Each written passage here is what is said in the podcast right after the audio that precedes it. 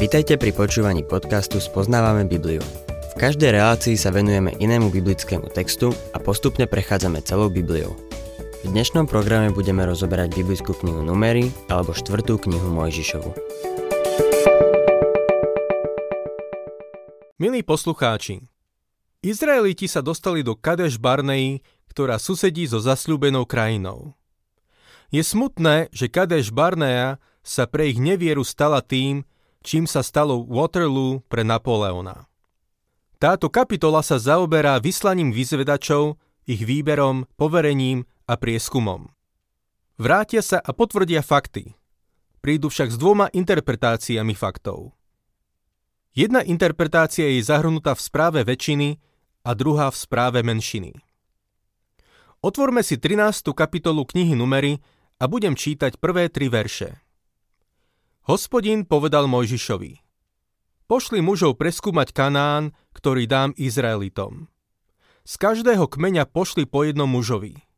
Každý z nich musí byť knieža. Napokon hospodina ich teda Mojžiš poslal z Paránskej púšte. Všetci títo muži boli náčelníci Izraelitov. Čí to bol nápad vyslať vyzvedačov? Bol to Boží nápad? On prišiel s tou myšlienkou preskúmať krajinu? Nie. Vždy je potrebné, aby sme si z textov Božieho slova poskladali ucelený obraz. Aj keď z tohto textu môžeme nadobudnúť dojem, že to bol Boží nápad, v skutočnosti len reagoval na ich požiadavku. Vypočujme si, čo sa píše v knihe Deuteronomium v prvej kapitole 20. až 22. verši. Tam som vám povedal – Prišli ste k Gamorejskému pohoriu, ktoré nám dáva hospodin, náš Boh. Pozri, hospodin, tvoj Boh ti dal krajinu, ktorá je pred tebou. Choď, obsaď ju, ako ti to prikázal hospodin, Boh tvojich otcov. Neboj sa a nestrachuj. Vtedy všetci pristúpili ku mne s návrhom. Pošlime vopred mužov, ktorí preskúmajú krajinu a podajú nám správu o ceste, ktorou sa máme uberať ako aj o mestách, do ktorých sa máme dostať. To nebol Boží nápad vyslať vyzvedačov. Bol to prejav slabosti a strachu. Báli sa, že by nedokázali vstúpiť do krajiny. Bolo pre nich ľahšie rozhodovať sa podľa prieskumu vyzvedačov. V tomto môžeme vidieť niečo dôležité aj pre nás. Skutočne žijeme vierou? Samozrejme, musíme byť obozretní, ale sú chvíle, kedy sa musíme vydať pánovi. Zver svoju cestu hospodinovi, dôveruj mu a on sa o všetko postará. To čítame v 37. žalme v 5. verši. Vo svojom živote sa musíme dostať do bodu, keď sa mu vydáme a úplne mu dôverujeme. Keď Izraeliti prejavili nedostatok viery, nariadili im vyslať vyzvedačov. Z každého kmeňa mal ísť jeden muž, ktorý musel byť zároveň kniežaťom. Od 4. po 15. verš sú uvedené ich mená. Chcel by som poukázať na dvoch z nich, o ktorých sa píše v 6. a 8. verši. Z judovho kmeňa Kaleb, syn Jenufeho, z Efraimovho kmeňa Hošea, syn Núna. Kto je Hošea? V 16. verši čítame. Tedy Mojžiš dal Hošeovi, Núnovmu synovi, meno Jozua. Čítajme ďalej od 17. po 20. verš. Keď ich Mojžiš posílal preskúmať Kanán, povedal Odtiaľto chodte cez Negev, vystúpte na pohorie a zistite, aká je to krajina a aký ľud v nej býva. Či je silný alebo slabý, či ho je málo alebo veľa. Či krajina, ktorú obýva, je dobrá alebo zlá. Či mesta, v ktorých býva, sú otvorené alebo opevnené či pôda je úrodná alebo neúrodná a či sú alebo nie sú v nej stromy. Buďte odvážni a prineste z ovocia tej krajiny. Bolo to v období včasného hrozna. Tieto verše by sa dali zhrnúť aj do jednej vety. Skontrolujte, či tá krajina je skutočne taká úrodná, ako Boh vždy tvrdil, a či skutočne existuje šanca, aby bola naša. Vyzvedači teda dostali poverenie, a vedia, čo sa od nich očakáva. 21. verš Odišli teda a preskúmali krajinu od púšte Cin až po Rechob pri ceste do Chamátu. Chamát sa nachádza úplne na severe krajiny. Vyzvedači postupovali dôkladne. Toľko sa o zasľúbenej krajine dozvedeli, že mohli o tom napísať aj knihu. Dozvedáme sa, kam všade išli a že videli aj synov Anáka. To boli obry. 22. až 25. verš. Vystúpili do Negevu, prišli po Hebron, kde bývali potomkovia Anáka. Achiman, Šešaj a Talmaj. Hebron bol vystavaný 7 rokov pred egyptským Coanom. Po príchode do údolia Eškol odrezali ratolesť s jedným strapcom hrozna, ktorý museli niesť dvaja muži na tyči. Niesli aj niekoľko granátových jablk a fík. Toto miesto sa volalo Nachal Eškol podľa hroznového strapca, ktorý tam Izraeliti odrezali. Po 40 dňoch sa z prieskumu krajiny vrátili. Z prečítaného textu môžeme nadobudnúť dojem, že dvaja muži boli potrební na to, aby niesli na tyči jeden strapec hrozna. Je zrejme, že toho hrozna bolo dosť a že bolo čerstvé. Vzali zo sebou vzorky ovocia ako dôkaz, že krajina je nádherná. Čítajme ďalej 26. a 27. verš. Prišli k Mojžišovi, Áronovi a k celej pospolitosti Izraelitov na Paránsku púšť do Kadéša. Podali im a celej pospolitosti správu a ukázali plody krajiny. Mojžišovi povedali toto. Prišli sme do krajiny, do ktorej si nás poslal.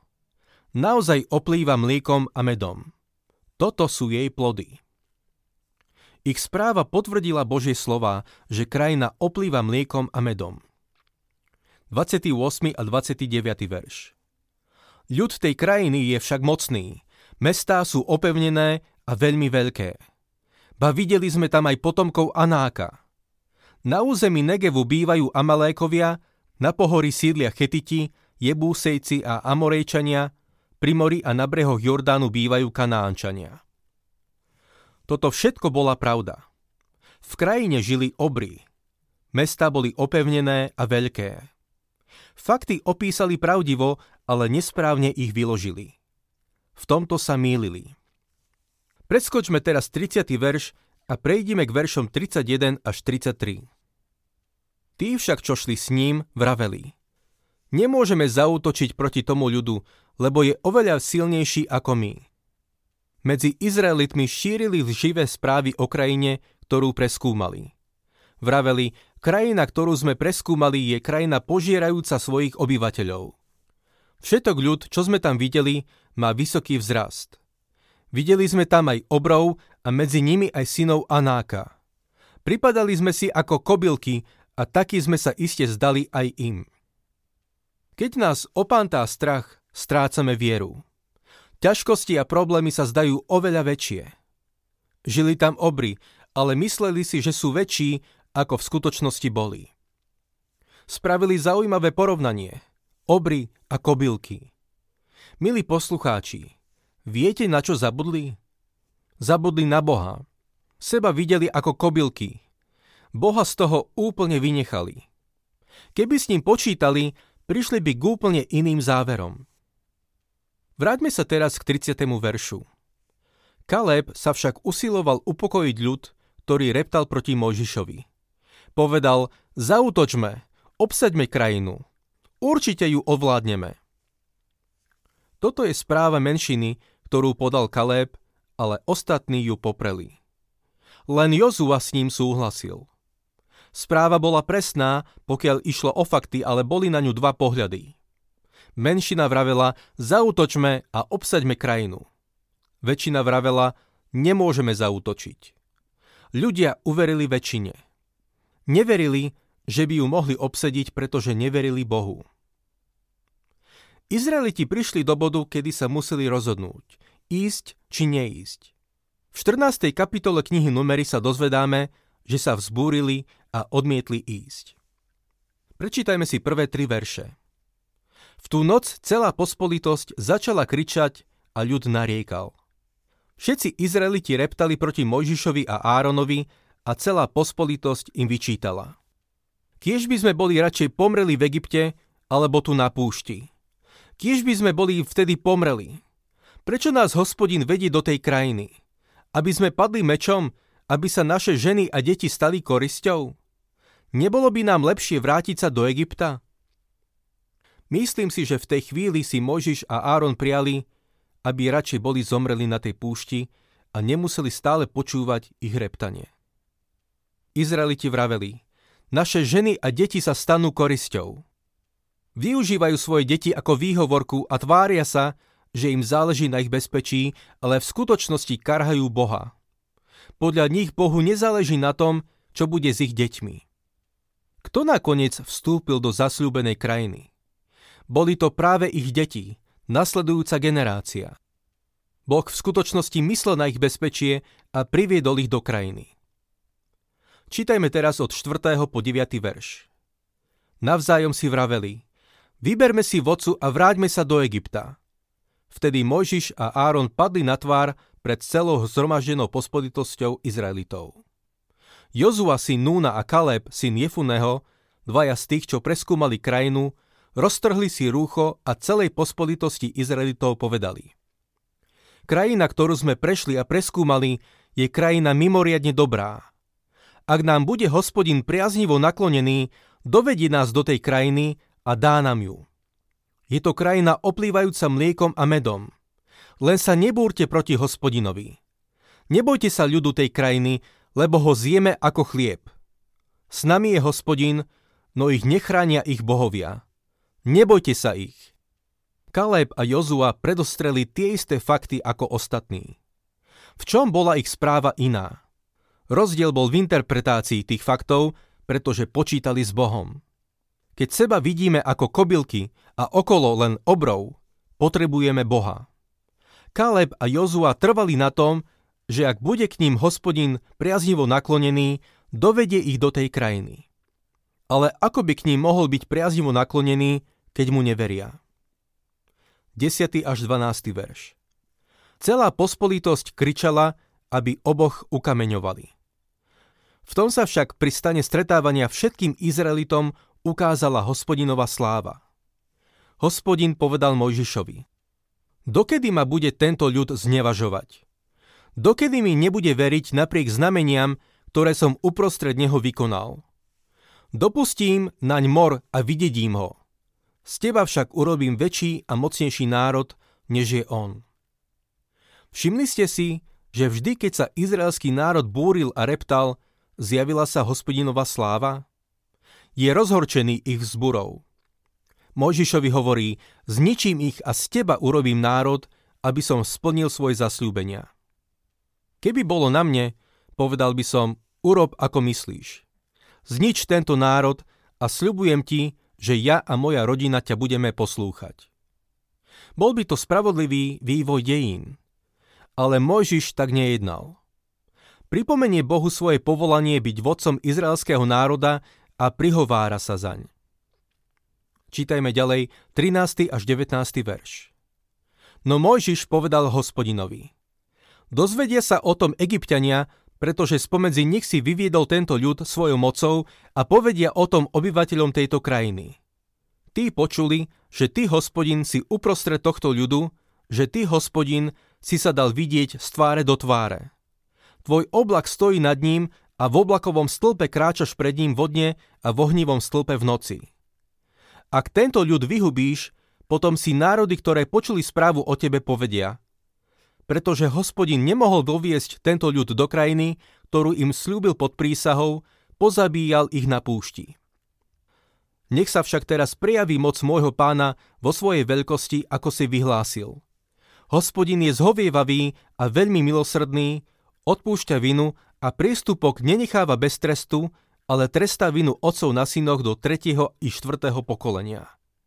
Odpusť prosím vinu tohto ľudu podľa svojho veľkého milosrdenstva, ako si odpúšťal tomuto ľudu od Egypta až posiaľ. Mojžiš tu Bohu pripomína, že sa rozšíria reči o tom, že síce ich dokázal vyslobodiť z Egypta, no nedokázal ich doviesť do krajiny, ktorú im slúbil. Boh mu dáva za pravdu. 20. až 24. verš. Hospodin odpovedal. Odpúšťa mu, ako si prosil.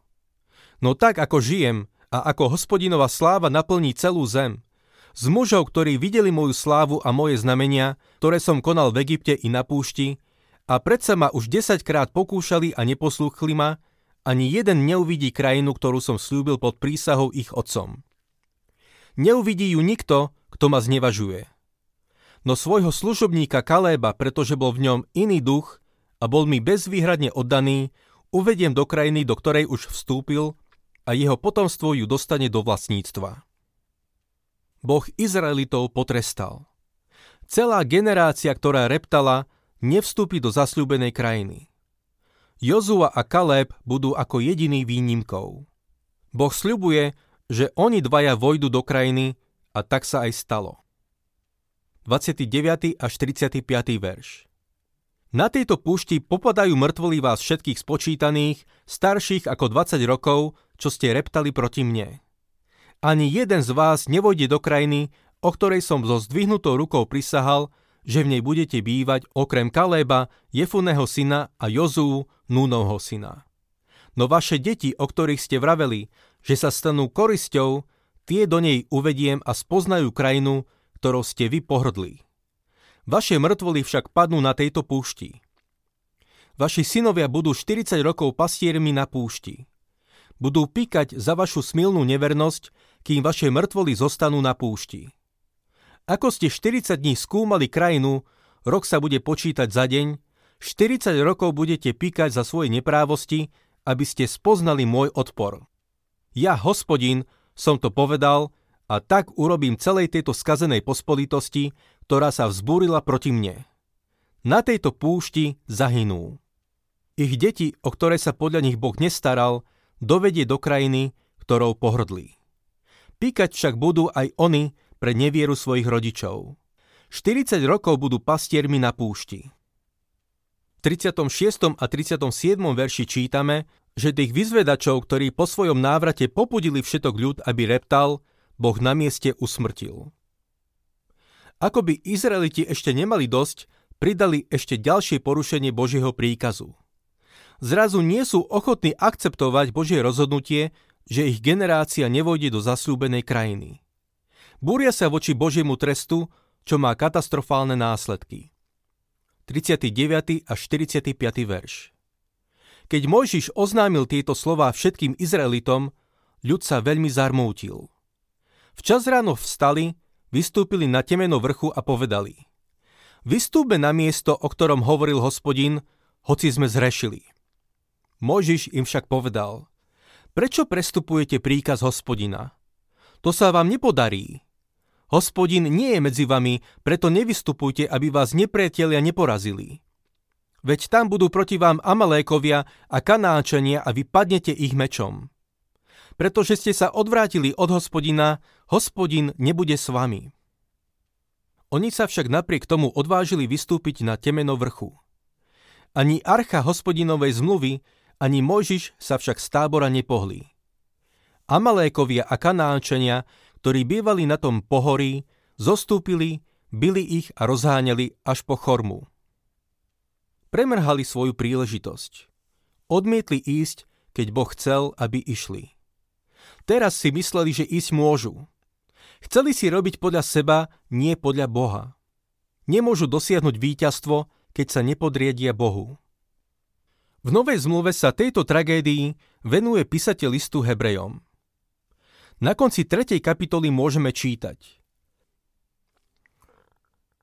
Dnes, keď počujete jeho hlas, nezatvrdzujte svoje srdcia ako pri vzbure. To sú to tí, čo počuli a búrili sa. Vari to neboli všetci, čo vyšli z Egypta pod Mojžišovým vedením? A na koho sa rozneval na 40 rokov? Či nie na tých, čo zhrešili a ich mŕtvoli popadali na púšti? A komu prisahal, že nevojdu do jeho odpočinku, ak nie tým, čo neuverili? Vidíme teda, že nemohli vojsť pre nevieru. Ak sa vám páči program Spoznávame Bibliu, budeme radi, ak ho odporúčite svojim známym a dáte like, alebo nás začnete sledovať na facebookovej stránke Spoznávame Bibliu a ak vás niečo oslovilo alebo zaujalo, napíšte nám cez Facebook alebo na adresu spoznávame.bibliu zavinač gmail.com.